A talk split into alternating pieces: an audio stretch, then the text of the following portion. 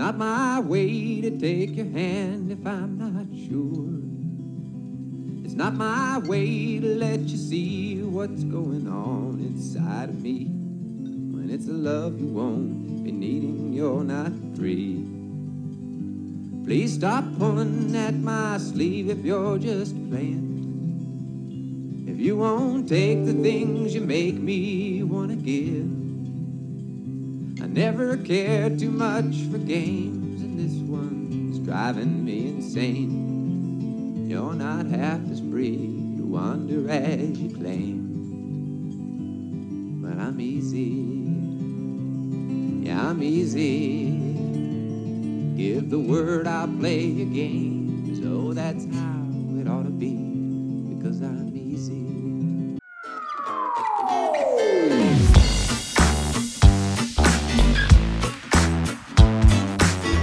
Hello again, and welcome to another episode of A Thousand and One by One, where each week we take a film out of the book, A Thousand and One Movies You Must See Before You Die, discuss it, analyze it, and ultimately decide whether or not it should be in the book. My name is Adam St. John.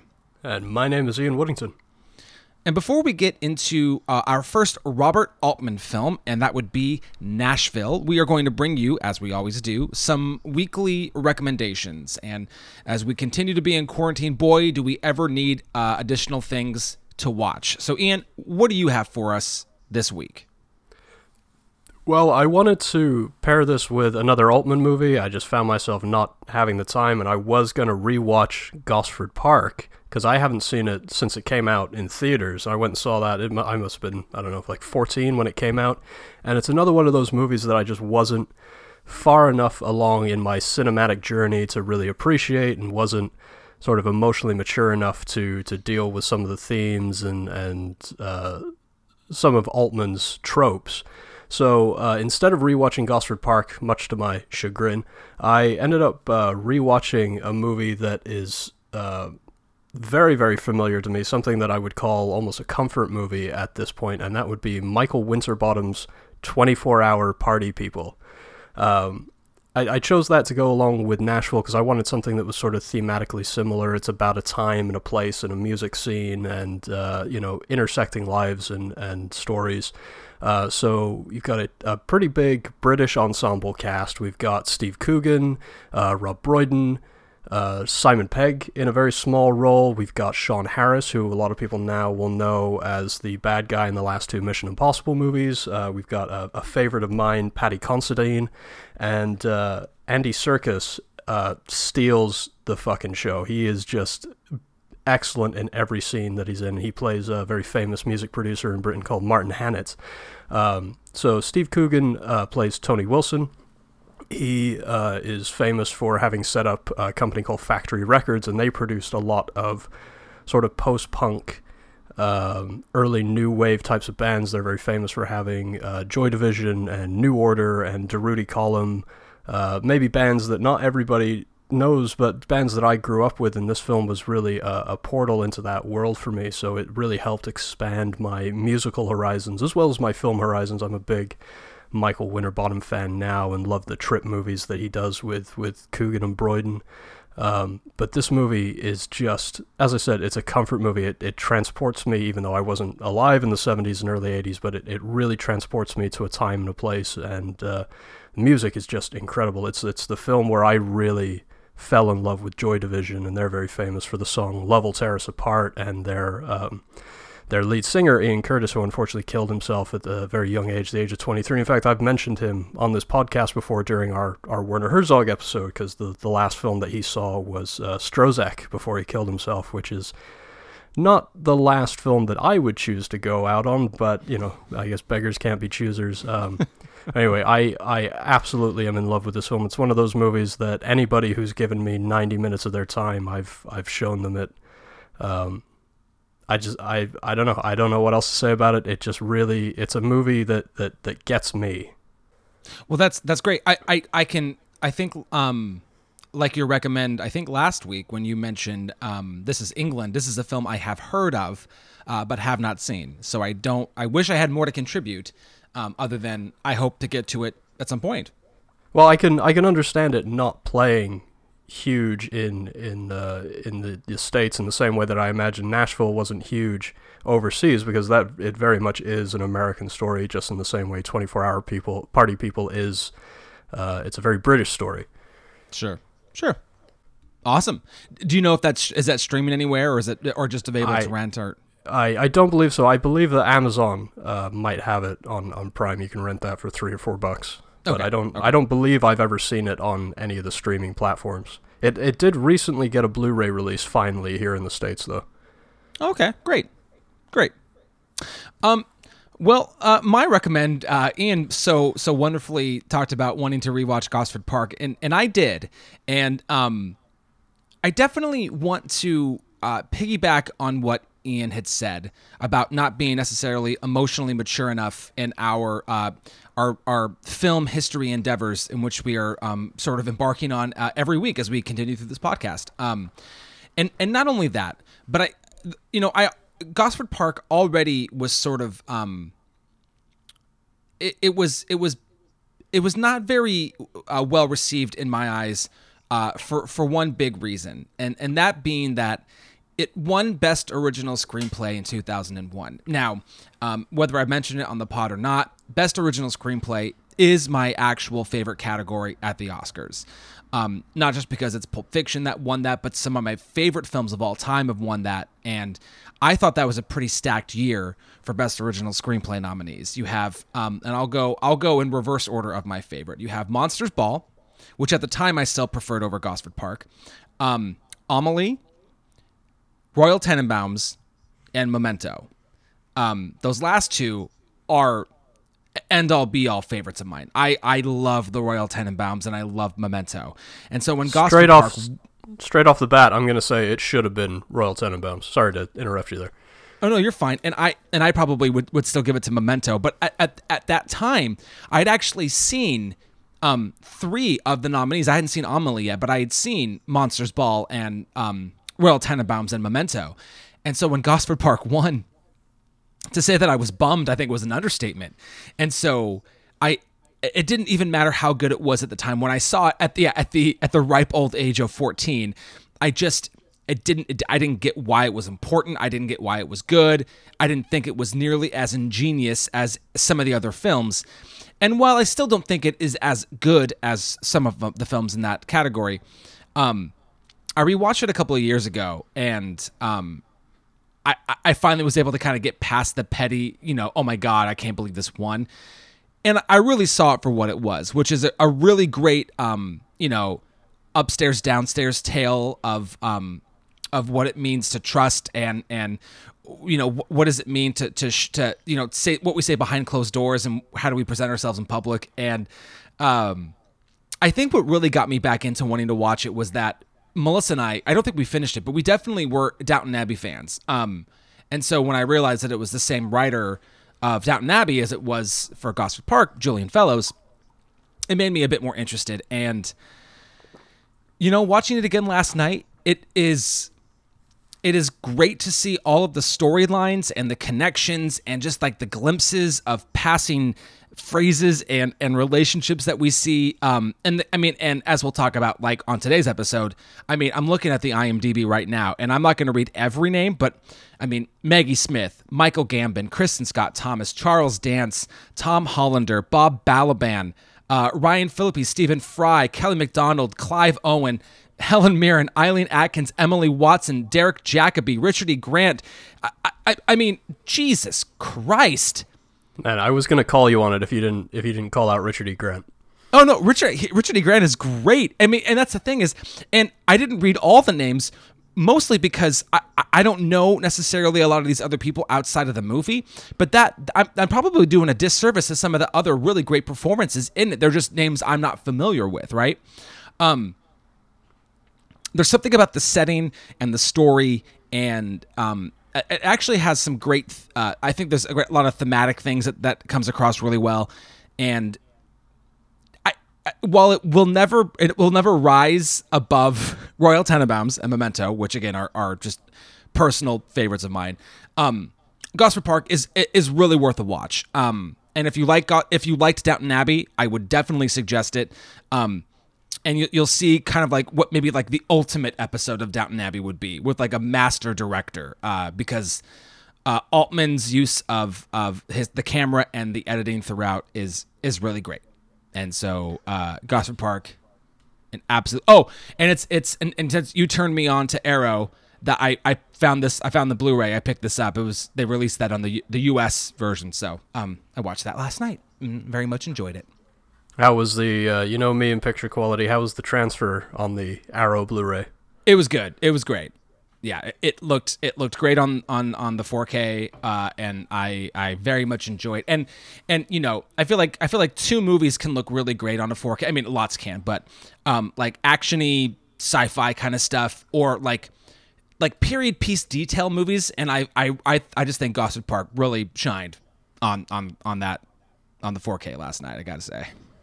Well, I, I'm in, I'm head over heels in love with Arrow, and I'm glad that you've been turned on to them recently as well, because I really feel like they're gunning for Criterion's position as the end all be all of home video releases. They're really uh, they're really making great strides to, to keep up with Criterion as far as not just supplemental packages but restorations as well.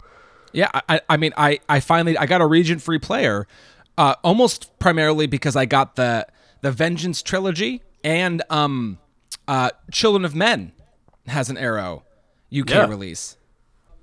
Okay, so there you go. Yeah, great, great. So 24 hour party people and um, Gosford Park. Those are our recommendations this week. Um, and so now we we circle back to uh, the film of discussion today, and that would be uh, Robert Altman's 1975 film Nashville. Um, it was written by uh, Joan Tewkesbury, who he had worked with previously before. She was kind of the script supervisor on MASH, and I think maybe California Suite. Um, and Uh, uh, McCabe and Mrs. Miller as well. Thank you. Yep, I knew there was probably one more I was going to forget. Um, okay, so uh, th- uh, th- this cast is is huge. Um, luckily, what I pulled from online kind of put them alphabetically. So I am just going to quickly say who is in it and who they played. I'm not going to say like explain the character because as we go through this very long character filled movie, we will I'm sure we will go into many if not all of them. So, here we go. David Arkin plays Norman. Barbara Baxley plays Lady Pearl. Ned Beatty plays Del Reese. Karen Black plays Connie White. Ronee Blakley as Barbara Jean. Timothy Brown as Tommy Brown. Keith Carradine as Tom Frank. Geraldine Chaplin as Opal. Robert DeQuay as Wade. Shelley Duvall as Martha.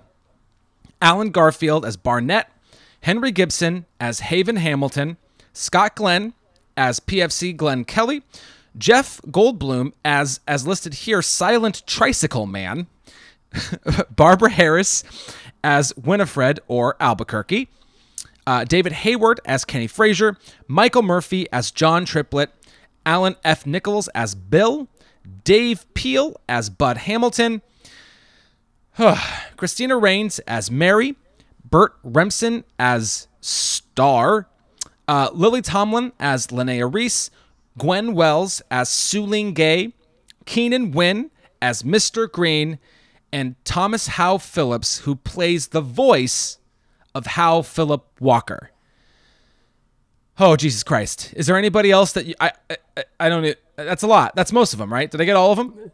And Elliot Gould and Julie Christie appears themselves. Okay, which I'm gonna say right now is, is so fucking stupid. I I actually really hate that they're in the movie at all, and I I don't like that they were just visiting him on set, and he was like, "Hey, I'm gonna put you in the movie" for no fucking reason. I didn't like it, but He anyways. he does he does have a reason. We'll we'll pick it apart when we get to it. Sure, yeah, whatever you say. Um, Robert Altman has other films in the book, uh, and they are MASH from 1970, McCabe and Mrs. Miller in 1971, The Long Good Friday 1973, The Player 1992, and Shortcuts uh, from 1993.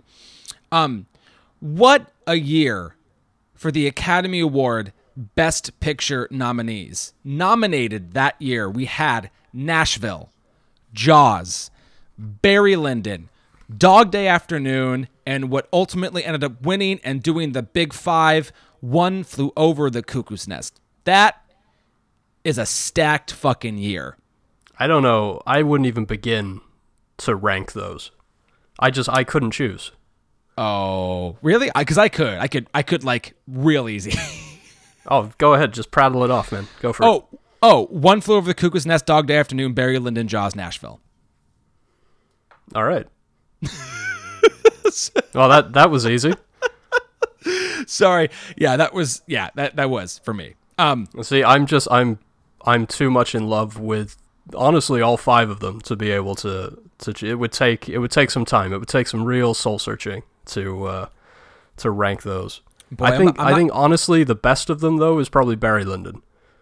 If I'm looking at just like a f- quality film, like the film that I think maybe should have taken it, but I, I don't know, man. Then I think about Dog Day Afternoon, and I think about how much I love Jaws. I don't necessarily think that Jaws should have won Best Picture, but it is it is a movie that it's in retrospect, it's the birth of the blockbuster. I mean, its place in history. Oh, is sure. un, unrefutable. Yeah, yeah, absolutely. Uh, yeah, can't can't argue that. Um, so uh, the uh, Academy Award nominations for Nashville: uh, Best Picture, Best Director, two Supporting Actress nominations for Lily Tomlin and Ronee Blakley, um, and Best Song. Now, it won Best Song for um, "I'm Easy."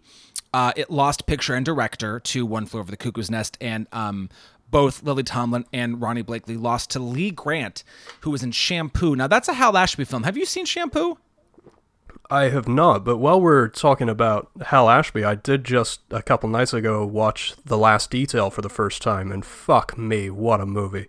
Yeah. Last Detail is now one of my favorite films of all time. No, wow, great. Loved it. Nicholson is on fire in that movie. I definitely had a strong reaction to um coming home, which we wasn't an episode, but I definitely watched in conjunction with um Apocalypse Now and sort of related it back to the Deer Hunter. So yeah, yeah, great. I, I think Hal Ashby is becoming one of my one of my favorites. Who kind of you know maybe a bit of an Icarus thing with with Hal Ashby because he he kind of crashed and burned after. Uh, Oh man, he he definitely was. Re- that's a great metaphor, man. He was really reaching for the sun with a lot of his films. yeah, very true. I'm Um, I'm still very hesitant to get to Harold and Maude though. Oh yeah, yeah, yeah, yeah, yeah. Well, n- not quite yet. P- probably be a while before we get back to Hal Ashby.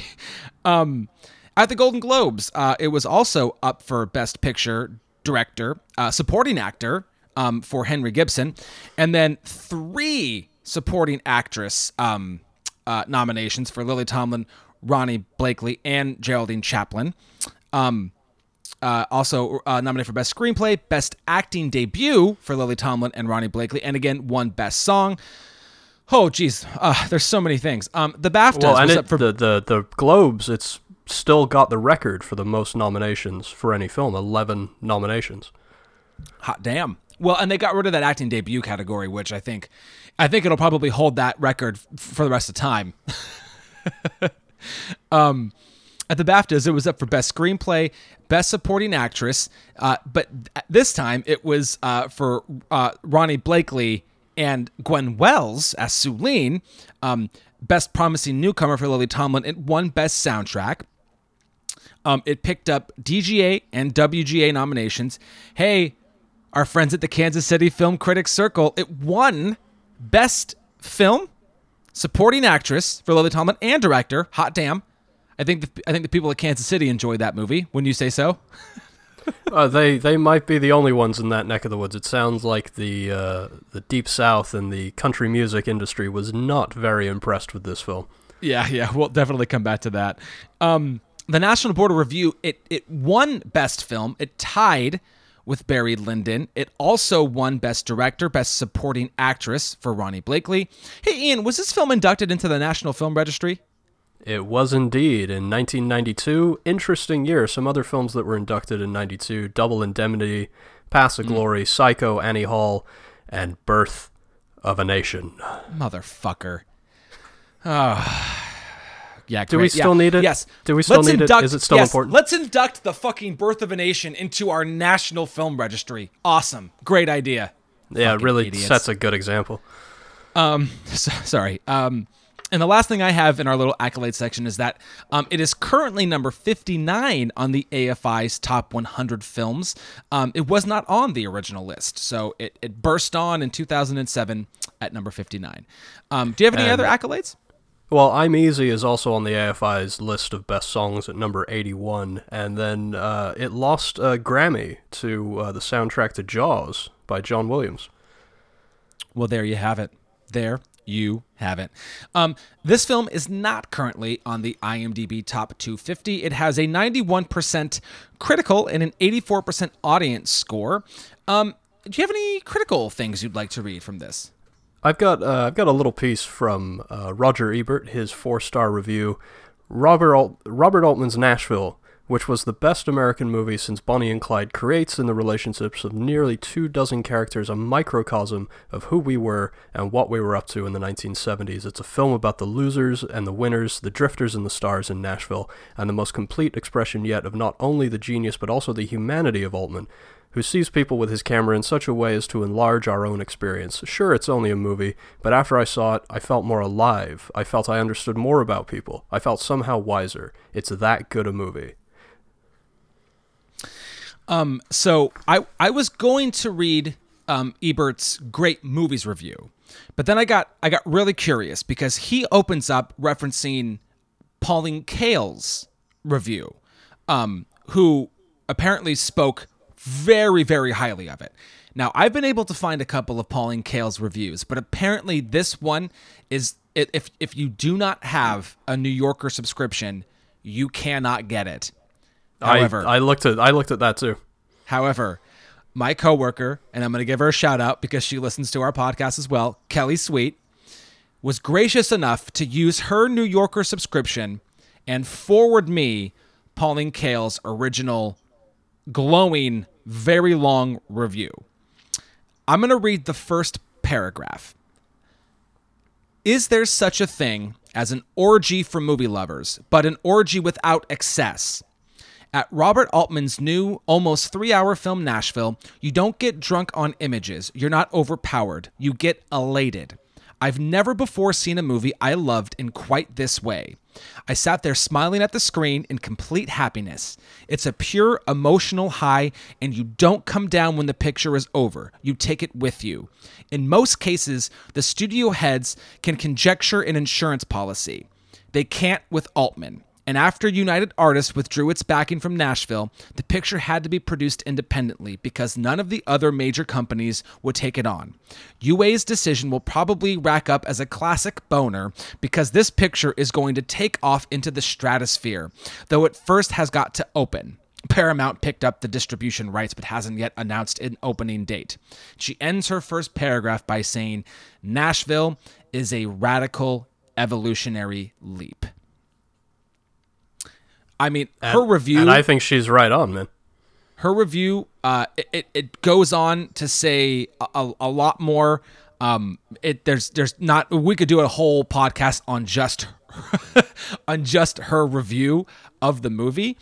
Um so okay so there is such there is so much to talk about i don't know how to progress through the movie i'd like to start off by saying and at least because i think it'll it'll great create some nice fun and back and forth stuff um, roger ebert's review and pauline kael's review i disagree with Oh boy, here we go. This is gonna be uh, it's gonna be another uh, deer hunter, high plains drifter apocalypse now situation, isn't it? here we go here we go All right, let's let's do this thing, man. I'm putting on the boxing gloves. All right, I'm ready to spar with you, man. But speaking of boxing move- gloves we also disagreed on raging bull we did Um, indeed.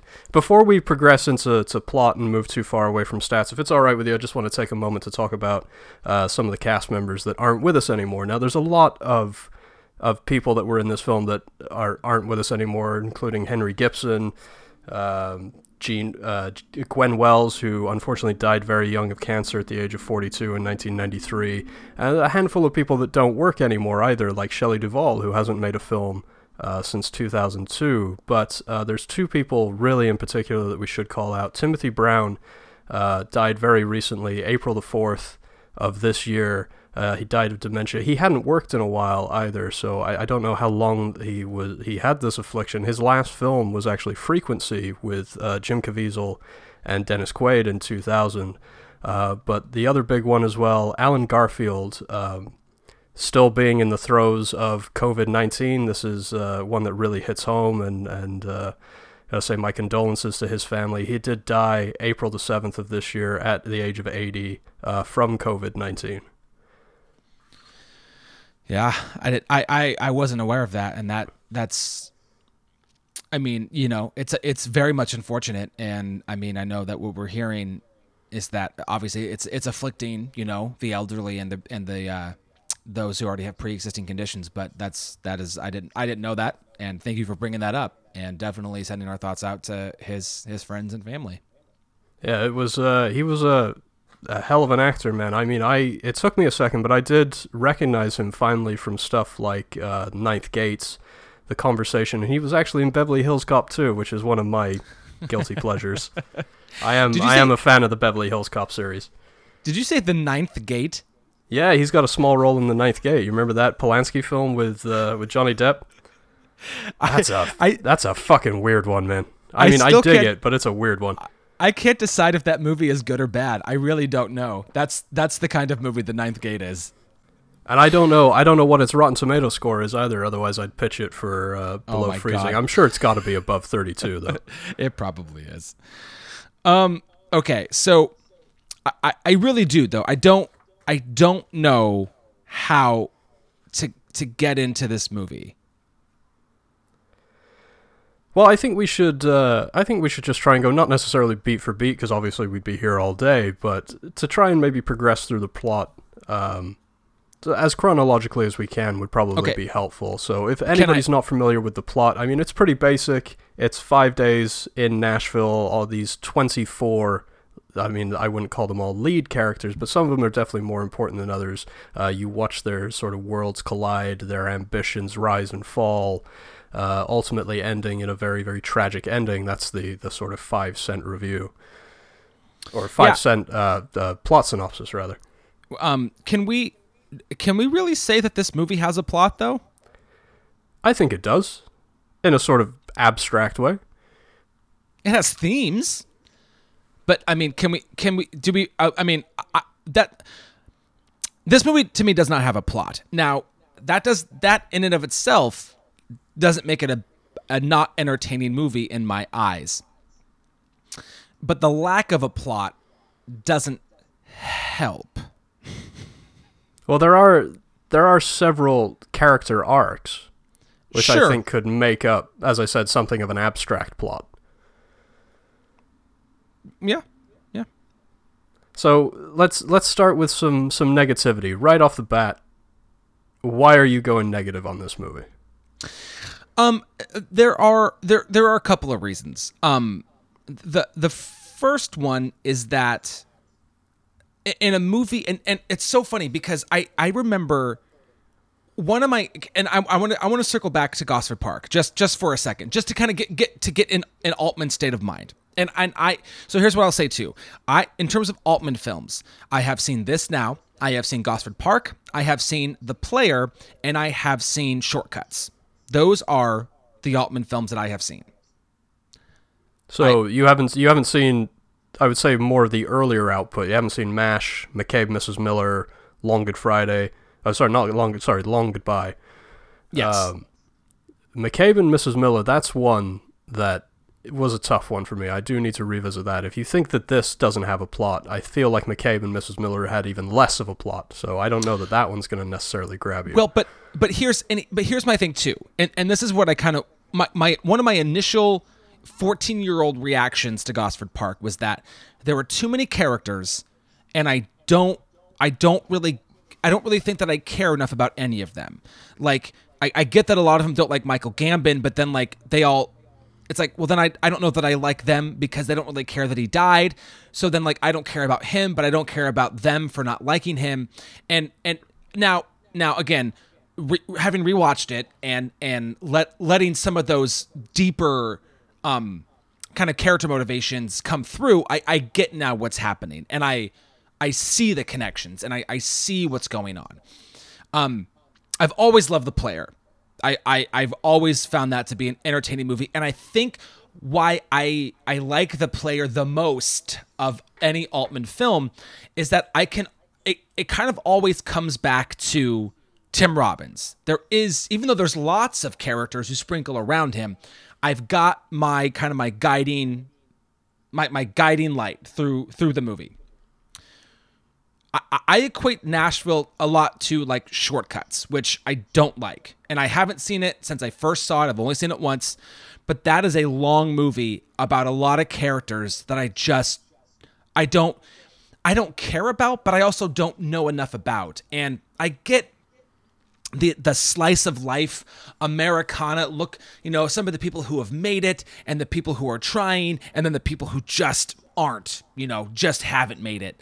And that I that's all fine to me. I like a I do like a big movie with a lot of characters and uh, and things that weave in and out. I mean, I mean, I mean, I've we've both raved about Magnolia on this movie before, so a big sprawling cast is is fine with me. I just there's no there's no drive. I I, I just don't I don't understand why I, we're following anybody through this movie. So I'll uh, I'll I'll take your side for a moment, and I will I will agree. So this was a first watch for both of us, mm-hmm. um, and in this first watch, I will say that it took it, the movie is two hours and forty minutes, almost on the nose. Yes, it did take me about ninety minutes to start gelling with it. I I will say that it took me damn near half the length or a little over half the length, to really start to come to terms with just how many people were in it, uh, Altman's use of the overlapping dialogue, and Liz was watching it with me, and she actually she stopped watching it with me at about that point because she she does have ADHD, and and she says you know Altman's movies are just like everyday life for her. That it's hard for her to see this film as as escapism because this is just how she lives and going out in the world and just dealing with that much sort of sound. It's it can be uh, it can be a little difficult to find focus. She's like no no no this is this is too much just how it's like to be inside my head. Uh, so I, I i i get it from that point of view and i also get that it might be a little hard to to identify with anybody when we're just kind of dropped into this world. I kind of almost liken it to an Aaron Sorkin script, like something like The Social Network, where we're just dropped into that bar scene and we are kind of forced to play catch up and and to sort of try and come to terms with who these people are on the fly. But another thing that also gives it a slight disadvantage in the the 2020 world that we live in is that you know we didn't live through Vietnam, through Watergate through the assassinations of people like JFK and Bobby Kennedy and Martin Luther King. And this film is sort of not preoccupied with a lot of that, but it does, you know, weave in and out of the, the fabric of the, you know, what little story that there is. So I, will I'll take that stance with you and say, yeah, I can I can understand definitely how it's a little hard to find find your footing and find reasons to care. Yeah, and, and I'm you know, and I'm glad that you brought up the wh- where the country was, Watergate and Vietnam and and you know the upcoming bicentennial, which I mean, I it was still a year away, but I you know to, to have lived through that was like i know that and that, and that's that's kind of on the good side of things too but just like where we were at that point as a country you're right. We we we don't know that. And and i don't i don't have a problem with the fact that it's dated in that way, because this is clearly a 1975 film. I mean, what they're talking about and what they're wearing and their points of view, it's all 1975. And that's great. I don't I, I have no problem with with how set in its time it is. That that doesn't bother me at all. Um honestly, most of my my issues are with the the the storytelling and you know, I, I, I, one of the documentaries or one of the you know behind the scenes things I was listening to and watching was just they mentioned how much of the movie was was music, and I get that it's an important part of of the scene and that we're we're in Nashville and we're talking about country music. But Jesus Christ, I don't I don't think we needed nearly as much of that. I mean, this movie this movie is unnecessarily long. I I could agree with that. I could agree that I would would trim things now on a on a first time viewing. I couldn't say necessarily what those are, but I also kind of suspect that very much like the Deer Hunter, I'll go to watch this a second time with the mindset of okay, what could I lose, and find myself getting more and more attached to things and saying no, I don't I don't know that I would lose things. That's just me just just playing devil's advocate and and and guessing, but from the outset, yeah, I don't I I know that it could be shorter, but I just don't know what I would take out. I, well, okay, I I have an idea. How about um uh, uh I'm gonna do character names, so we have this. How about Tommy Brown and Haven Hamilton and give me a second. Um, Connie White all lose at least one song from the Grand Ole Opry. Because we don't need that. That's that's fair. Let's let's cut out um everything to do with uh, Julie Christie and Elliot Gould because it is not important to the movie. Now, see, that's that's where I'm going to disagree with you because this film does have, again, not a preoccupation with it, but this film does have a lot to say about celebrity and obsession and hero worship, and so I think it it really grounds the film to have real celebrities, people that that a general audience would know at the time to glom onto and go, oh my god, there's there's Elliott Gould and oh my god, there's Julie Christie, and to watch the way that these fictional characters sort of glom onto them, and and I I love the interaction between Elliot Gould, Haven Hamilton, and uh, the the Opal character, the BBC uh, journalist that's there for uh, the long weekend and the way that she is is butting into the conversation and she she can't believe oh my god it's Elliot Gould that's here. That to me there's a really heartbreaking moment just before that scene. She's talking to Bud Hamilton who is uh, Haven's son and he's talking about with a slight sort of air of melancholy you know he he maybe had aspirations to be a singer, maybe had aspirations to follow in his father's footstep, and, and he can sing, but he's become something of the, the business side of the family and the business side of the industry. And she kind of prods him and pokes him a little bit and gets him to sing.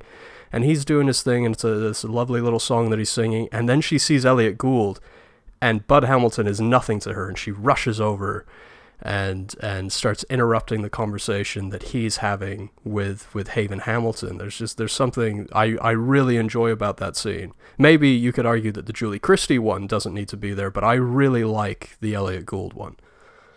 I just feel like it, it's because well and I, I, don't know how to phrase this and because there's obviously there's this whole thing going on with this presidential campaign and um and like this I, guess you know the that Keith Carradine's band is kind of a kind of country, but they seem a little more. They seem a little more. Rock isn't the right word, but they're not. They don't seem quite country to me. But because it's called Nashville, and because you know we go to the Grand Ole Opry, and because we're doing like very traditional, not quite religious, but almost religious esque country music. Like I, am just surprised that there wasn't. They didn't. The, the, the thing that that it's Elliot Gould and not like a country star, whoever that is. Like like why is does it have to be some random movie star from the time?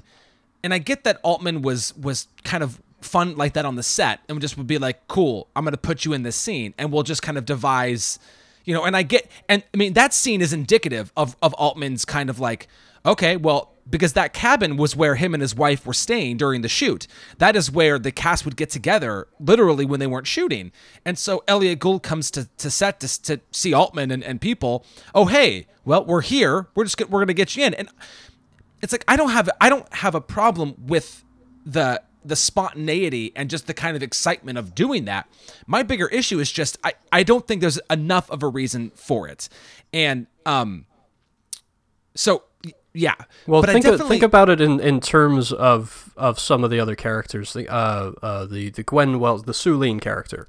So right when yeah, right when we meet her, uh, she's she's doing her little song for Jeff Goldblum in the cafe. She's got these aspirations. She's obviously very much uh, a huge fan of somebody like Barbara Jean and really sees herself as becoming the next Barbara Jean.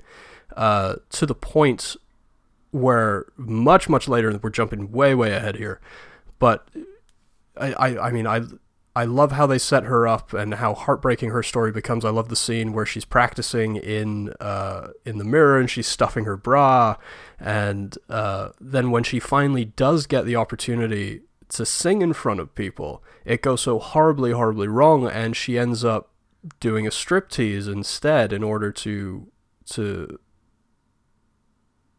to, to make sure that she's going to get in with these people and be allowed to sing the next day at the political rally at the Parthenon.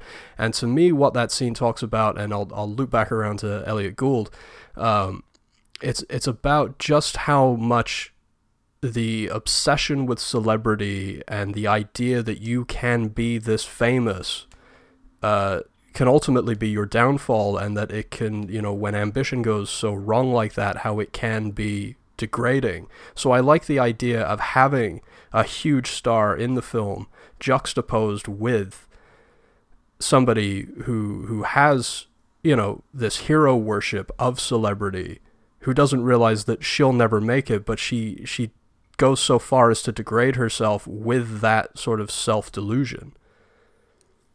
I mean, I think there I think I think there's there's sort of the the A and B side of each other.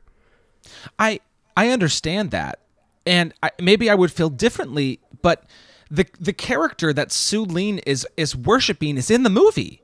Barbara Jean is a character in the movie, and so.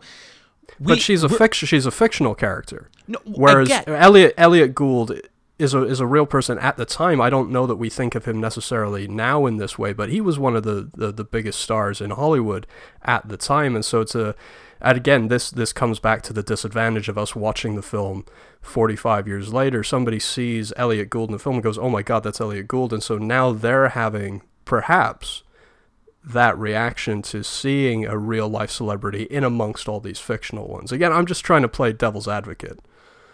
Well, I, well, I, I'm I'm not I'm not saying you're wrong.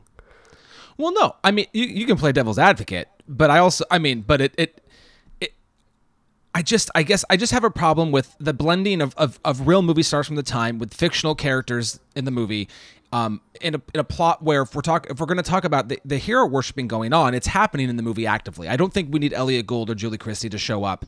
Um, and and it kind of goes uh, kind of harkens back to a lot of the stuff that I, I I heard in the documentary about the movie that just also kind of also leaves a taste in my mouth that I'm not too too pleased with, which is you know Joan Tewkesbury writes the script, goes to Nashville, you know, like basically she tries to write it around essentially what she did you know that there was a there was a big pileup on the highway and and she she did go to a recording studio and that's great. I think that's all that's all fantastic.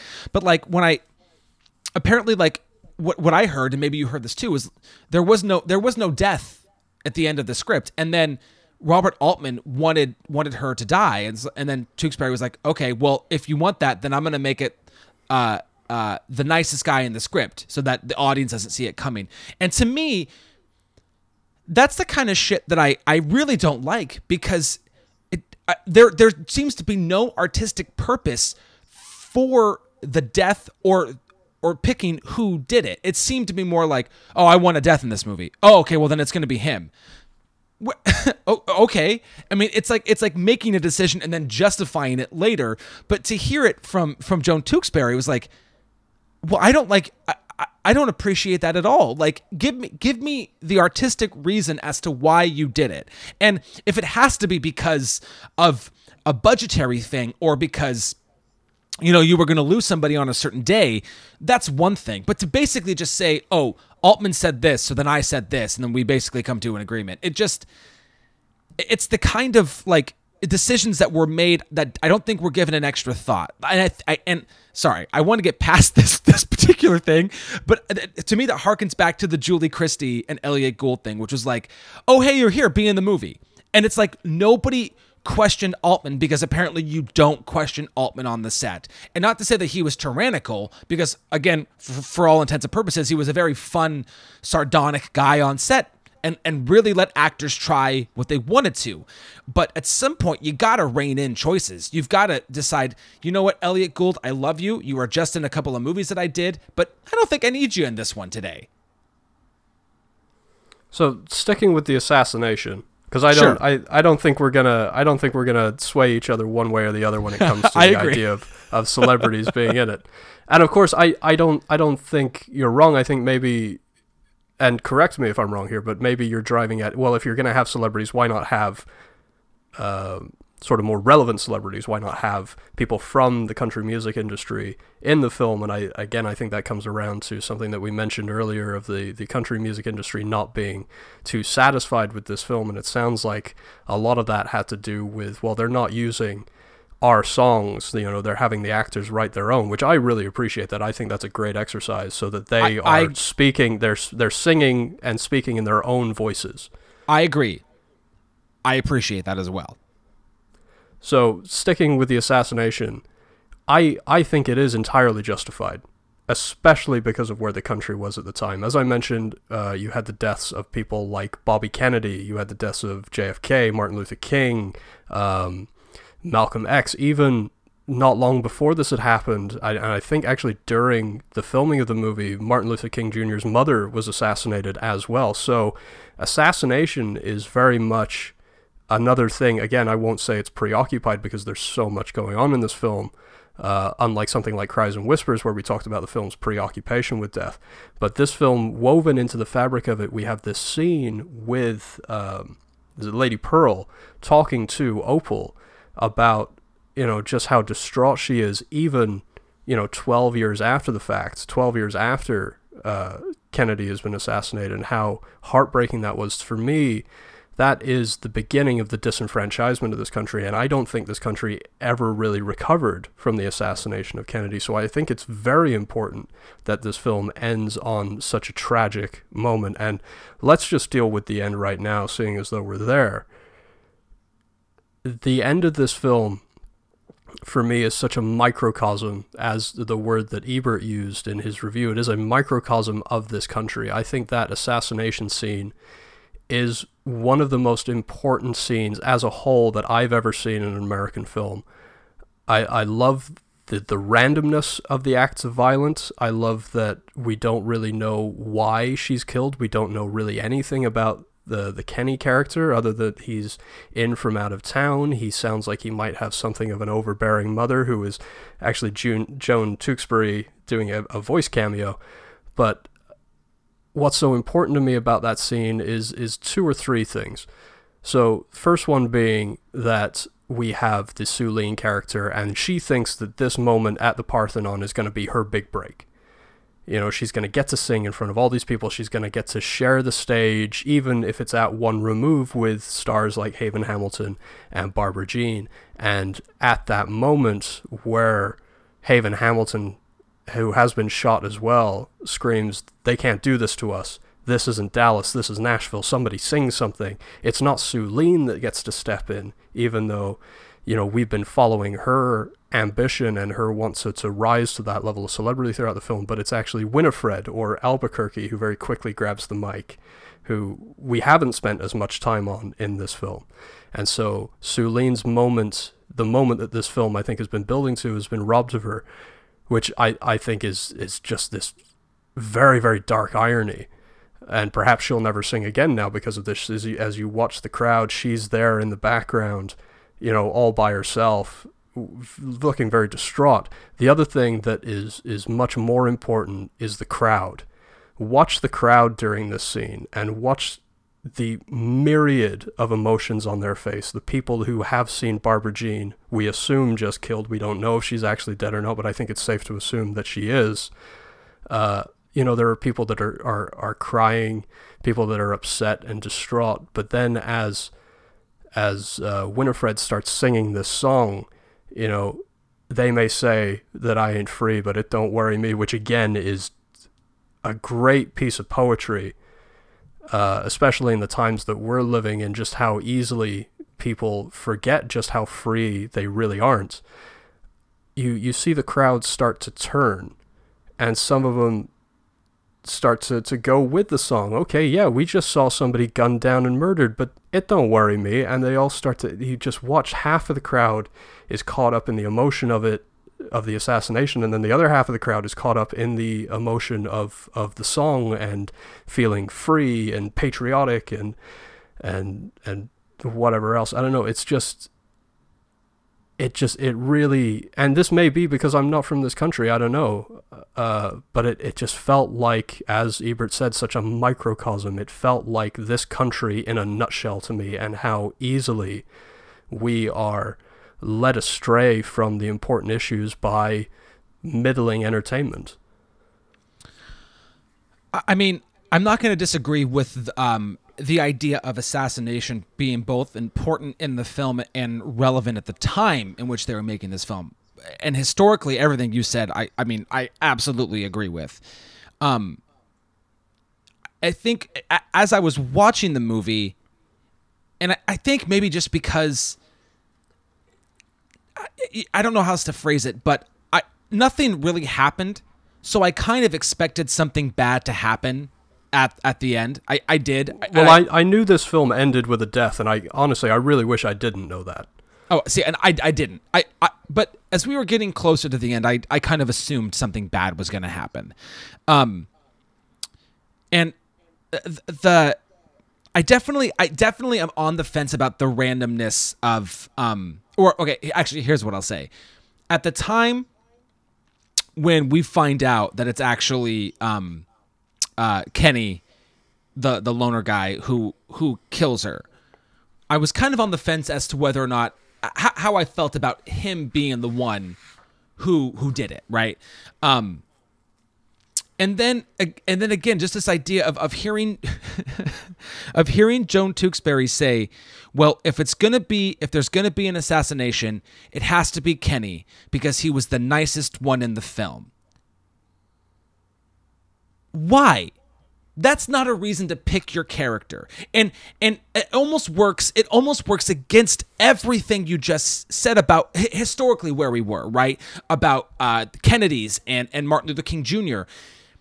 Um not, not that there were uh, how do I, how do I want to phrase this? There weren't reasons for their deaths, but the people who did it believed they had a reason for what they did. And I'm not taking I'm, that I'm away glad, from I'm glad you've hit on that I, please continue because I've got something very specific that I do want to read about that. Okay. Um, and I'm not going to say that in, in Kenny's mind that he that he didn't, but if he did, we were never made we were never made aware of that. And B, again, and this is all this is the hindsight thing now, but like hearing Joan Tewkesbury decide, okay, if there's to be a death, it's to be him because he's the nicest one in the movie and the audience isn't to expect it. I think is I kind of think that's a horseshit answer, and I really wish they would have given just a little more thought. And if they want to make it him, then then then then tell me that like the backstory for him is something, right? Like like you're the writer of the script. Tell me something. Don't tell me that it was um a a, a way of reasoning with Altman and just kind of oh okay well then we're gonna come to a compromise and it's gonna be this because that's just that's just that's a piss poor explanation. No, it definitely is. I, I can't argue with that. And who are we to argue with, with Tewkesbury, who, who wrote the script?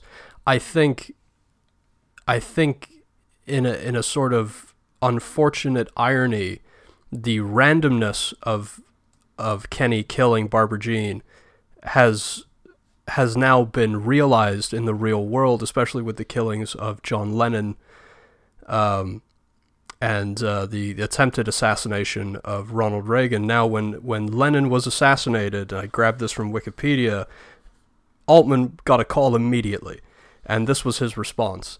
When John Lennon got assassinated, I got a call immediately from the Washington Post, and they said, Do you feel responsible for this? And I said, What do you mean responsible? Well, I mean, you're the one that predicted there would be a political assassination of a star. And I said, Well, I don't feel responsible. But I said, Don't you feel responsible for not heeding my warning? The statement here is that these people are not assassinated because of their ideas or what they do. They're assassinated to draw attention to the assassin, and in political assassinations, in their sort of warped minds, they know that they are going to have a certain amount of people who said, that son of a bitch should have been shot because there's such heat about it. But actually, what they're doing is killing somebody who's in the public eye and is some sort of icon. Because this feeling that by doing that, committing the assassination, they draw the attention to themselves and they make themselves consequentially important it's no surprise to me, the John Lennon assassination, because this is all that is, and I don't think we've seen the end of it either. I think he had a great justification for it being Kenny, based on what he said, just said there. Yes, we don't know anything about this guy. He might have a very simple, very sweet upbringing. Like I said, it sounds like maybe he's got a bit of an overbearing mother, but now he will live on in the ages as the guy that shot Barbara Jean. I think there's a ju- enough justification in that. I and I, I think that's a great thing that we can come to years later and and having just watched the film. Um and again, I I'm more I'm more pissed in the after the afterglow of it, you know, of of hearing her talk about it. In the moment, I it, like it when it happened in the movie, I'm not like up in arms getting all pissy at my TV. I just I didn't like the explanation I heard later. That and No, I, Altman- I I like this. I love that you're taking the writer's side and I'm taking the director's side. I think that's great. I don't think that's something we've ever done on this Well, show. I'm also I'm not I'm, I want to be clear. I'm not taking the writer's side. I I I don't. I feel oh, I feel like you have a little more sympathy for Joan Tewkesbury being put in that position. Let me rephrase that. Oh no, I don't. I don't at all. no? Oh, sorry. No. I, I, I'm I'm completely misreading you there. Then No, no, no, no. I I I mean, I I, I don't. I don't like what I, I don't like I mean and you I mean this is this is so many years after the fact. I mean this movie is 45 years old now, right? I mean like and I don't know when I the I'm not sure when the interviews took place on the Criterion, you know, uh, all the uh, the extra stuff, but like you've had time to think about how this movie came about and what you think about it. Give better answers. Like even if you're fucking gonna lie, just get, tell me something better than that. Like you're a writer, fucking come up with something. Sorry. Woo. Okay. no, no, no. That, that's hey, that's that's all very valid, man. You're not going to. Well, there's me, just- there's so many- okay. with that specifically. here's okay. I, I I would like to I would like to say something good about this movie. Um Yeah, no, please let's swing it positive. and because uh, I I think I, am I'm done talking about assassinations for the time being. uh, I- I would like to talk about my my favorite scene in the movie. Um, and it's it's I, I I just fucking I love it to pieces, and it is it is simply when Keith Carradine sings "I'm Easy." Yes, I my favorite scene as well. Um, and it's it's not just because I really like the song, I think, and because I think it works very well at that moment.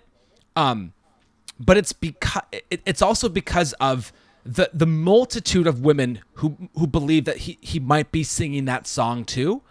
Um, and I love that they they follow their they follow his gaze. They're trying to catch his eyes, and then they're realizing that oh no, he's not looking at me. Where is he looking? And then they're all trying to find his gaze in the room. It's so fucking well edited, yeah, and that's yeah. why the the editors of this film,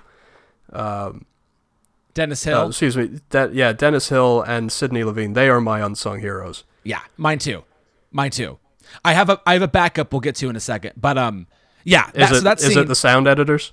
No, no. Although because it- the, the sound department are I can't imagine the mountain of work. Anybody who who worked as a sound editor on an Altman film, I just can't imagine the magnitude of work they had to do. Well, and I, I think the only reason I, that maybe this the sound editors aren't aren't my winners for unsung hero is because like in a in a real way I think they're pretty sung because like th- they came up with the 24 channel audio track right I mean they like they basically invented what how like in a way we could record this much audio at one time That that is true. I mean, they did change the sound industry. It's what made George Lucas go, "This is what Star Wars needs to sound like." Yeah um but uh, sorry but but just yeah but cycling back so yeah that scene Yes, yeah, staying with Carradine. Yeah. is is just it's just it's great. I mean, you know, and, and Keith Carradine has been such a mystery throughout the movie, and it, I mean, honestly, and it's not just my pre-existing relationship with Keith Carradine and Lily Tomlin, but I do find their characters particularly interesting throughout the the course of the film. Um, I, I love the dynamic between Bob, Tom, and Mary. Did it remind you a little bit of Inside Llewyn Davis with the the sort of love triangle between uh, JT, Carey Mulligan, and and Oscar Isaac? Because that's that's the vibes that I was getting. Like I, I was like, oh my god, the the Coen brothers must be huge fans of this film. Because I saw like Llewyn Davis in those moments. I, I, I can't say that I, I, I thought it at the moment, but now that you've mentioned it, I definitely can see the connection there. Um, Yeah, because I mean, he is sleeping with Mary. Like, I, and I I also love that we don't know whether he sleeps with Shelley Duvall's character, the the L.A. Joan. But she's definitely trying to like weasel herself in with it. That's the other thing that I'm talking about when I talk about the the, the obsession with celebrity in this film. I love that. It just and and we can continue talking about. Care. I think we should start to break down some of the individual characterizations, but I Yeah. love the star fucker nature of L.A. Joan. And she's supposed to be there to visit her dying aunt, but she could fucking care less. Yeah. She just wants to get in bed with as many of these country singers as she possibly can. It's something. It's it's something I a character I'd never seen, and that's the other thing I appreciate about this film. There's so many performances in this that I didn't expect out of these performances that I I hadn't seen out of these actors before, like Shelley Duvall and like Henry Gibson. I know Henry Gibson as the sort of the bad neighbor in the Burbs, you know, the guy that Tom Hanks thinks is you know chopping people up in his basement, See- or or the Nazi in in Blues Brothers. Oh, see, I, I, my, that's so. That's it. Com- I immediately go to um the priest in Wedding Crashers and the guy in the bar at Magnolia. Yeah, that's the that was the other one, Magnolia, the guy that's kind of egging William H Macy on. I Yeah. love. Oh man, every scene he's in in Magnolia is perfect.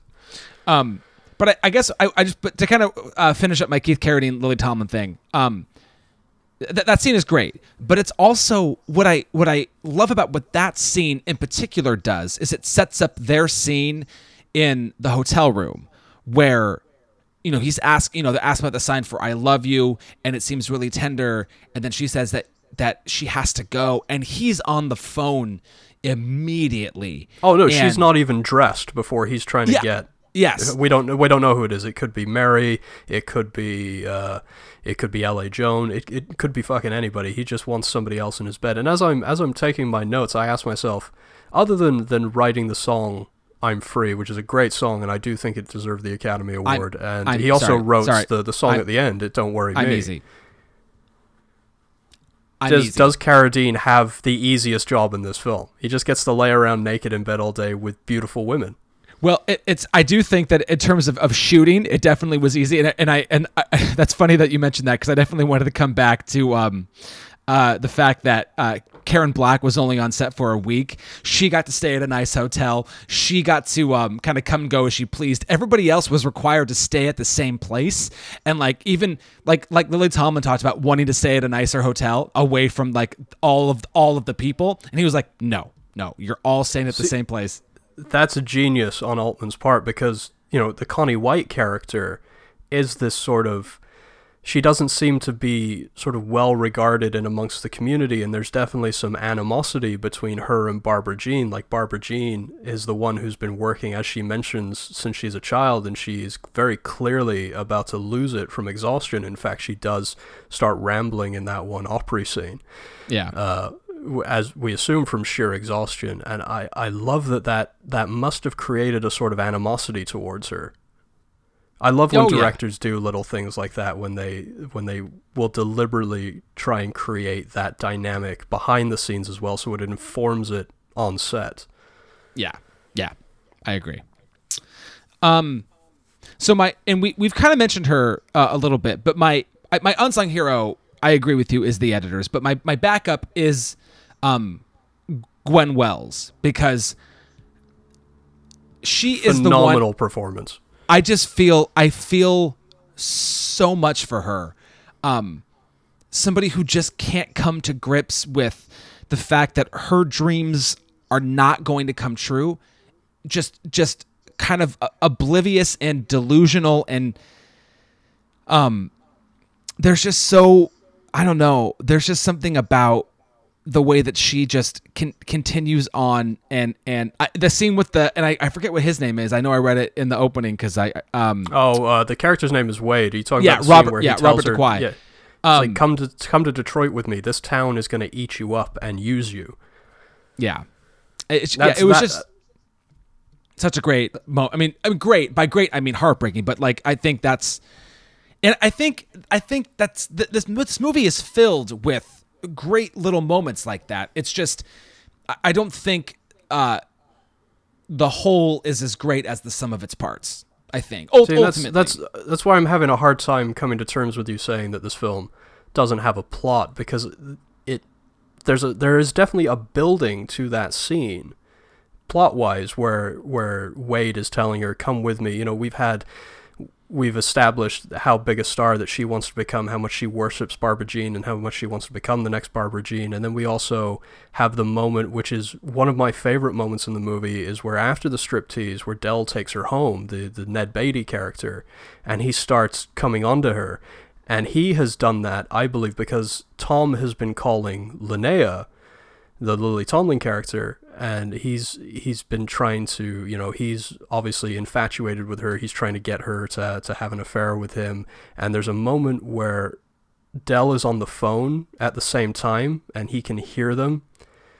And she says oh put the phone down. You know it's just the you know just a guy that I work with blah blah blah blah blah. And after he puts the phone down I love that we linger on him. Like he knows and we know that he knows that, that his Ned Beatty one of the greatest character actors of all time it's all there on his face and so I think that has has come about, you know, him hitting on on Sueleen has come about because he knows in his heart that his wife is having an affair as well. So there there are there are strands of plot that build to sort of mini climaxes before we have the the bigger one at the Parthenon. Yes, but I mean, I, I guess what I mean by a plot is is the the the driving circumstances that take us through the movie. And and like this movie isn't about Sueleen's opportunity to sing at the Parthenon just as much as this movie isn't about Barbara Jean's recovery from the stress of being a singer, just like this movie isn't about um, Michael Murphy's character, John Triplett, putting together this political rally. It's not about any of those things. And that's, again, I, I, I want to make it very clear that the lack of a plot is not the reason why I don't like this movie it's one of the reasons why I don't like this movie. I want to make that clear. It's no, no, no. That, that's that's fair. I got you.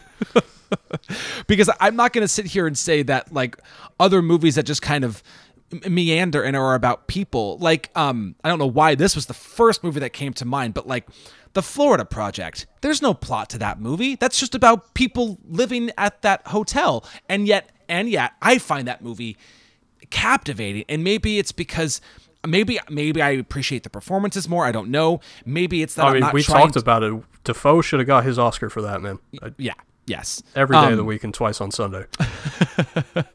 but like, I, I don't know, and so and so I, I, I yeah this, this is this is me Adam wanting to make his stance clear that it's not I don't need a plot I just need something more I need if you're not going to have a plot then I need to find the other things uh, uh, more captivating. And I also want to be clear that I it has nothing to do with the fact that it's country music. I don't care about that. Oh no, I, I think the songs in it are great. Like I mentioned, I love that the the actors got to write them themselves. I love that it opens with that 200 year song because yeah. I mean that's ironic at the time that they wrote it, and now it's just frighteningly funny.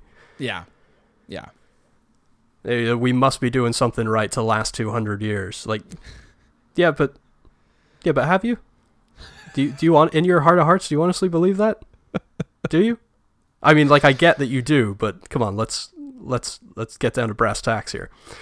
And so what what I'm feeling from you, and again, correct me if I'm wrong. There isn't the there isn't the hatred that was there during Apocalypse Now or Raging Bull. I feel like you might, with subsequent viewings, maybe sway the other way because definitely one thing that we have to talk about and as as we talked about with Gosford Park, Altman films are not one-time watches.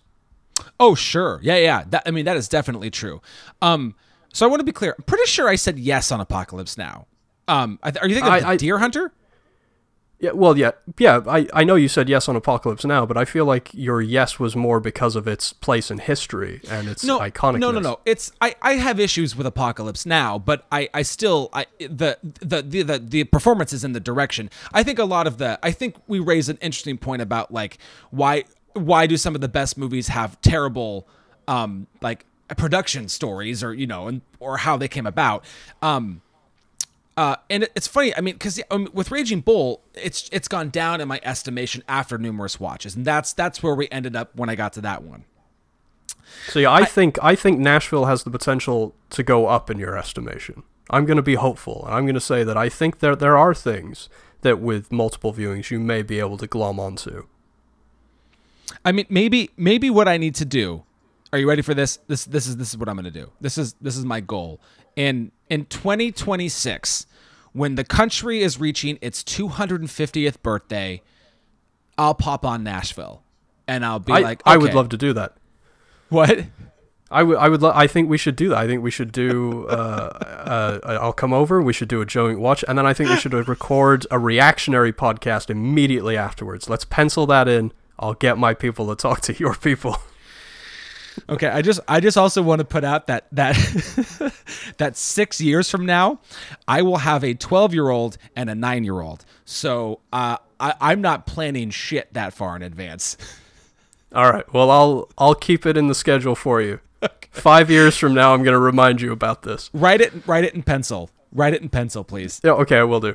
No, so not in blood then. no, please God. No. Okay, uh, just so we're clear. So, are there any other are there any other characters that you want to talk about specifically? Like we're Yeah. we're talking about maybe things that could be cut. Does Jeff Goldblum need to be in this film? No, absolutely not. Does he add not. any kind of flavor or texture, or does he add anything to the film for you? Beyond the first time I saw him and I went, "Hey, that's Jeff Goldblum." No. Okay, that's what I thought. I'm I'm on the same page as well. He's one of those things like, yeah, we don't it I I dig it. It's kind of funny in a way. The the only justification I have for keeping it in there is at the at Haven Hamilton's house.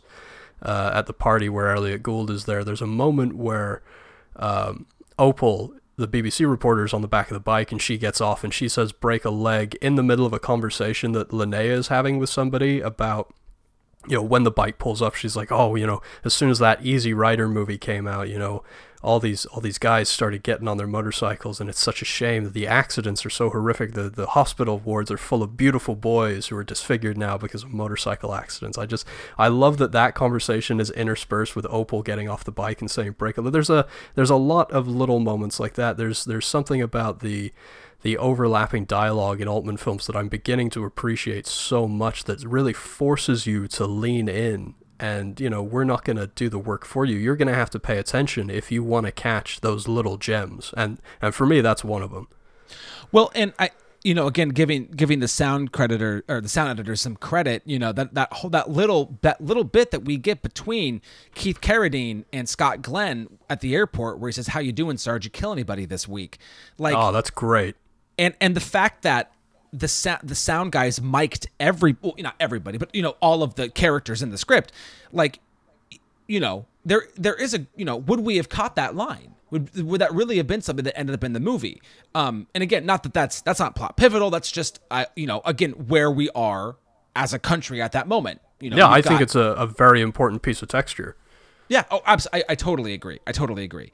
Um, so I'm glad I'm glad you brought up Opal because in a movie where I, I would say, and I feel like you would agree, that um is is clinging to the fact that this is these this is just five days in the lives of these people, a very sort of open and genuine look at the people who live here. Um, I don't feel like the characters are are being you know crazy or abstract. I feel like we're getting pretty good glimpses into just different characters. The, the character of Opal seems to be really close to caricature. I don't, I, and I and the reason I she gets she gets really close at times, and I I've known people close to that, but not. There just seems to be a level of pretentiousness, but also obliviousness that Oh, I, I absolutely. but I, I, I also don't she's and I and I get that you know she's from the BBC and she's not Nashville this is not her world and that's fine but the like walking through the the, the buses like she Oh also might God, be the scene. most she might be the most racist character in the movie Oh, one hundred percent. I, I And I- that's what I love about her character is uh, not obviously the racism, but I love that it.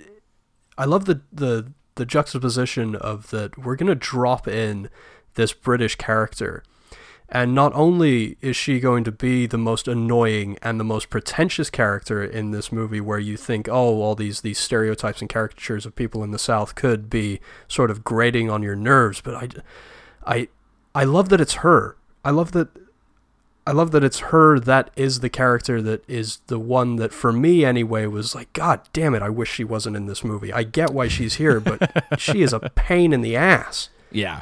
Yeah. Like the, the Um, ramblings like you say walking through the, the the slight racism that's there, that sort of the the casual British racism that's there in that scene and then her talking about the yellow buses, well yellow is the color of the yellow fever and the color of cowardice. No, but like it this needs to be more her back and forth about being too positive and too negative. This is absurd. And I think it also speaks to the divide between the way uh, news is reported between the US and the UK because later we have a moment at the beginning of the Parthenon with the, the TV screen and the news uh, the the anchor talking about the the political rally and not being able to relate with it and not being able to give the answers that Philip Walker is is asking for and instead he ends with and yes sir Christmas has always smelled like oranges to me. You know, that divide, you know, we have the sort of obliviousness of the American news media with the pretentiousness of the the European news media. Although I, I do gotta say, um, abolishing the electoral college, all for. Oh All no, for I'm I'm 100% with most of the things that that Hal Philip Walker was talking about. Tax the fucking rich, tax the church, tax the churches. Uh, I don't know about rewriting the national anthem. I don't know. I don't. I think that's a bit of a stretch where he's talking about. Does anybody even know the lyrics to it? Um, well, isn't the whole thing that the that the national anthem that we sing isn't actually the entire national anthem? I yeah, I believe so. So I, I think what's not what we don't normally say is the parts that he's probably alluding to. Like, do we actually know the whole thing? Um, yeah, and I yeah, all- all those other things. But I, I just I know in particular I I have strong feelings about the electoral college, and I'm all for obliterating the fuck out of that. So Oh yeah, and don't even get me started on gerrymandering, man. yeah, um, Fuck that noise. So so there is there's there's one other character that I have um a pretty a pretty strong feeling about, and um I I'll be curious to get your your uh your take on this. Um, and it's about it's about Ronee Blakley as Barbara Jean. Now, it's not necessarily anything that that um uh Ronee Blakley is doing as the character. Um, it's more about that kind of character. And um during during it, so Ronee Blakley faints after she arrives and she's in the hospital. And then um it's it's the next day and she's basically trying to kind of make up an appearance and she's she's singing. And then and then we kind of mentioned she goes off onto these rants that that aren't you know she's supposed to be singing and then she talks about her childhood. And she talks about the whole thing about going down to the store and you know you'd win 25 cents if you wrote a something and then she wins this contest and she gets 50 cents and that basically she's been working as a singer ever since. And that um, basically her life has been so hard because she's been a famous singer uh, for what seems like a very long time. Both in the context of this story and in real life, if you are a famous uh, actor or singer or whoever who's getting paid way more than anybody else doing something that in essence you should be loving, you can go fuck yourself. I don't Oh, no, I- care. Uh, No, no, trust me, dude. I am a huge Pink Floyd fan. I adore Pink Floyd. Almost every incarnation of the band, whether it's Syd Barrett, Roger Waters, or David Gilmour in the lead. Now, where I do have a problem is where they let Roger Waters right in the middle there, late 70s, early 80s, get out of control, and he wrote an album which is very, very famous called The Wall. I don't know how familiar you are with The Wall, but it's pretty much just him whining for two hours about didn't know my daddy because he died in the war. I don't want to take anything away from that. I know that sounds insensitive, but it's didn't know daddy. Mommy didn't love me. And it is so hard being the most successful rock musician literally in the history of music. Like that's that's all the album is about. Him just fucking whining. Because at that time they were the this is bef- this is pre Michael Jackson.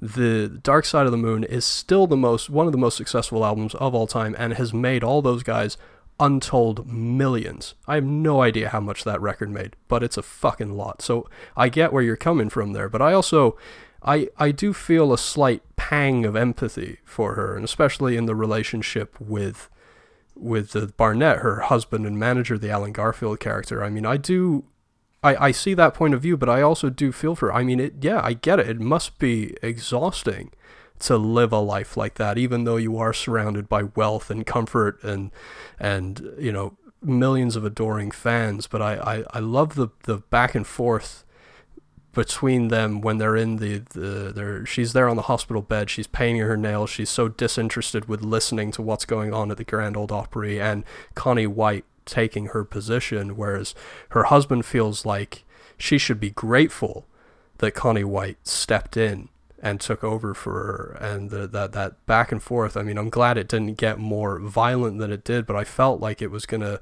degrade into that whole you know slapping her around and going no no no you need to be grateful and look at what you made me do. And there's a there's a subtlety in their relationship and a, a sort of power dynamic that isn't you know it's not really talked about but it is evidently there that I, I that I did appreciate and that I did find myself having empathy for for how Barbara Jean is to a degree being used. And so I, I, can I, I, can definitely see both sides of that. I, and I get that they're trying to go for that interesting relationship between you know manager, but manager and and uh, an artist, and then also husband and wife. I get that, and I, I it's not that I have anything against the idea of that being in a film, but ultimately I, I, you know what and again I, I wanted to be clear too that it's not just in this movie but you know when i like you know when i hear that you know some singers back in rehab you know because they they're you know they're you know they're they're back doing pills or they're doing whatever or you know some actors on he's you know he's he's drinking again or you know whatever.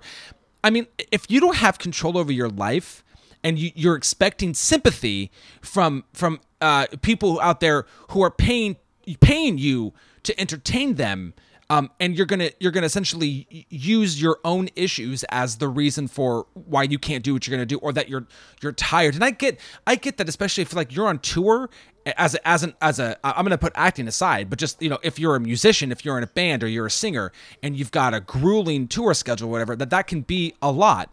But then again, you are making a lot of money. This is your job, and two and you're you're one of the few people in the world who get to say hey i get to do what i love for a living and there's just something about and maybe and this is this is the struggling actor in me too also being like go fuck yourself like i don't want to hear that your life is so tough and oh my god i had to go from this movie i had to go from this set to the next set or i had to do this show at the you know fucking madison square garden and now i'm doing a show at the beacon in boston and oh my god it's so hard to be performing at these awesome venues doing what i love I mean, yeah, get some sleep.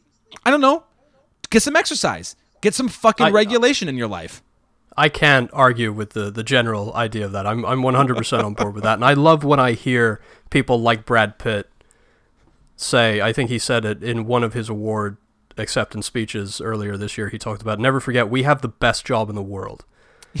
so I, I, I, I do think some people do take it for granted, but there are there are exceptions. And if you haven't seen uh, Love and Mercy, which is the the Brian oh. Wilson story. Where, yeah, that's that's one of those exceptions where you go, yeah, no, this this guy was was used. Well, yeah, he was used, and he also had some like legit psychological. Oh, absolutely, issues. and and people people took advantage of that. The Paul Giamatti character in that film, he absolutely knew that and took advantage of that. So no, no, you're you're right, but I I don't think we should uh, forget that there are exceptions. Oh yes, sorry, yes, there are exceptions to every rule that being yeah. one of them. Sorry, but, I'm not. I'm not. I'm not trying to be facetious, but no, no, no, not at all, not at all. But I, I, it, but this, the example in this movie for me, I'm going. My, my thought is, geez, must be tough. God, I hope you get oh, through it, yeah. Barbara Jean. And it's, and I'm not saying like, I, I don't think she should be shot, but I also don't believe that like her trauma is anything like fuck you, like, that, and that's why I think. And now now, I've said all that, and that's Adam's feelings about those kind of people like in real life. But when you play that against Sueleen, that's how it works, and I get that. I think that that's that's a great um or Sueleen or um uh, Albuquerque. Like I I get why we have all of those characters in it.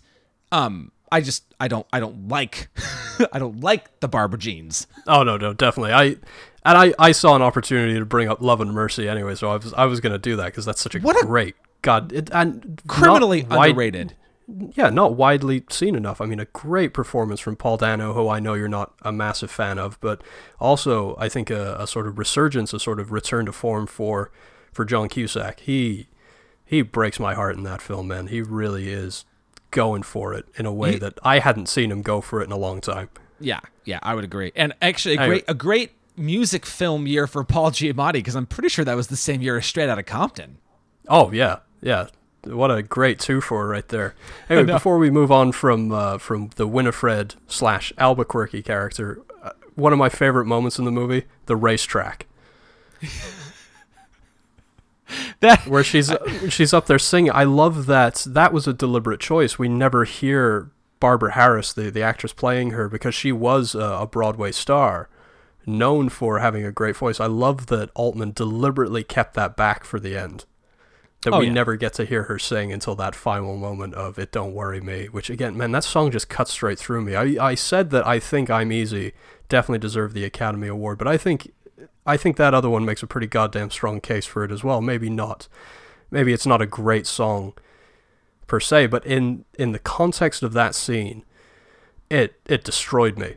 I was Sure. sat there speechless. So so then it's question time.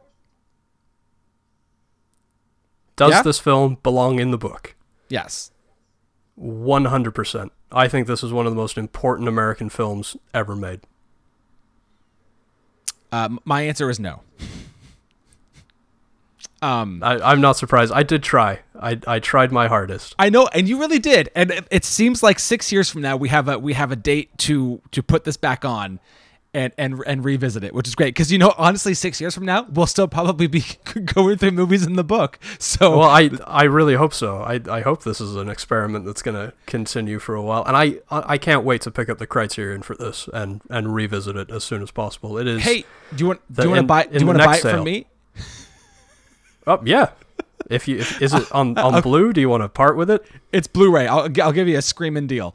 Um, All right. Uh, so it's it's a no from me. However, I gave okay. It wasn't just like a quick no, like a like a fuck this movie no. I No, I, I, and I, I wouldn't assume so. It does sound like you put some thought into it, and I Now- I appreciate that. I I wanted to really really think about my replacement. My replacement is not Gosford Park, and it's not an Altman.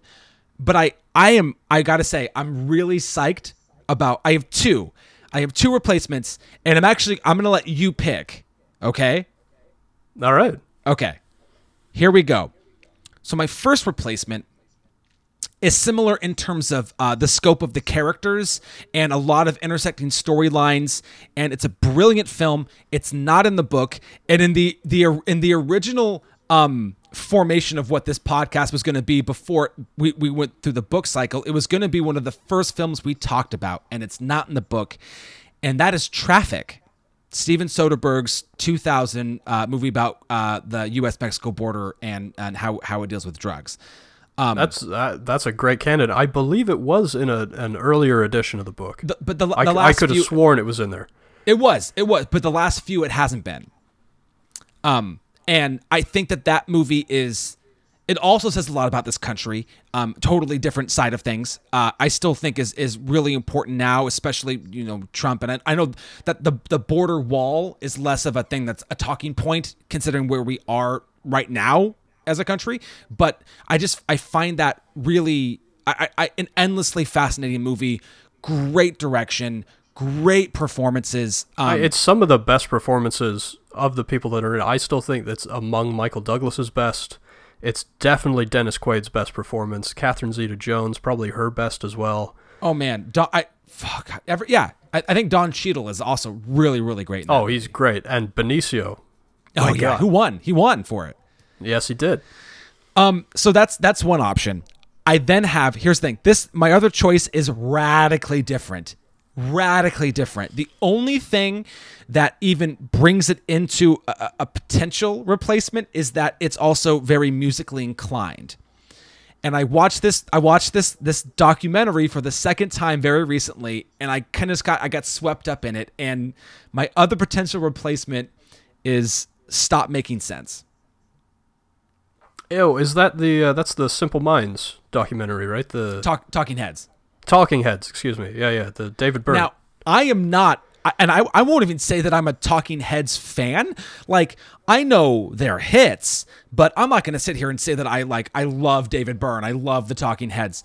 But there's something about the way that it's shot and the way that you you watched all of them interact on stage. I I really, I there's just something so it draws you in. It's such a fun concert that they they filmed. Um, that I I watched it again the other day and I was like, I just I just I just find it really fun and and and Now, is that that's Jonathan Demme, right? yeah yeah Yeah. Mhm.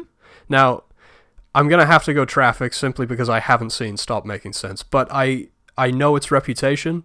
It's definitely on my radar. Is it streaming somewhere? it's on Prime. Oh, okay, perfect. I will I will add that I will add that to my list and and bump it way up. And tr- and honestly, traffic in terms of its its its accolades and its its standing, I think, and and and just I, I, it is an important film, and I think that I'm I'm totally fine with that. I just I was like I found like I found a music one that could make sense too. I was like ah I got I got to put both forward. So when you were talking about musical documentaries, I thought maybe you were going to go with uh, Twenty Feet from Stardom. No, I haven't seen that. That you will like that a lot. I think it's Okay. all about background background singers. Yes, and then yeah. occasionally big stars will crop up and they'll talk about their their love of of and appreciation of background singers. Especially, it's great to hear it from from Mick Jagger, who we think of as having quite the ego. It's really nice to see him be be humble about the people in the background and his story about recording "Gimme Shelter" at three in the morning is is great. Well, great. I'll have to I'll have to watch that. Um, so there we have it. Uh, it is a, a no from me and a yes from my good friend Ian on whether A or not resounding yes. Na- Nashville should be in the book. However, as always, we really want to know what you think about Nashville. So please hit us up on Facebook and on Twitter. Let us know what you think of Nashville, what you think of Altman. Um, if you like my pick as a replacement, if you agree with Ian that this should absolutely be in the book, let us know. You can find us on Stitcher and uh, Google Play and Spotify and Apple Podcasts and all those great places. Um, you can support us at patreon.com slash 1001 by 1.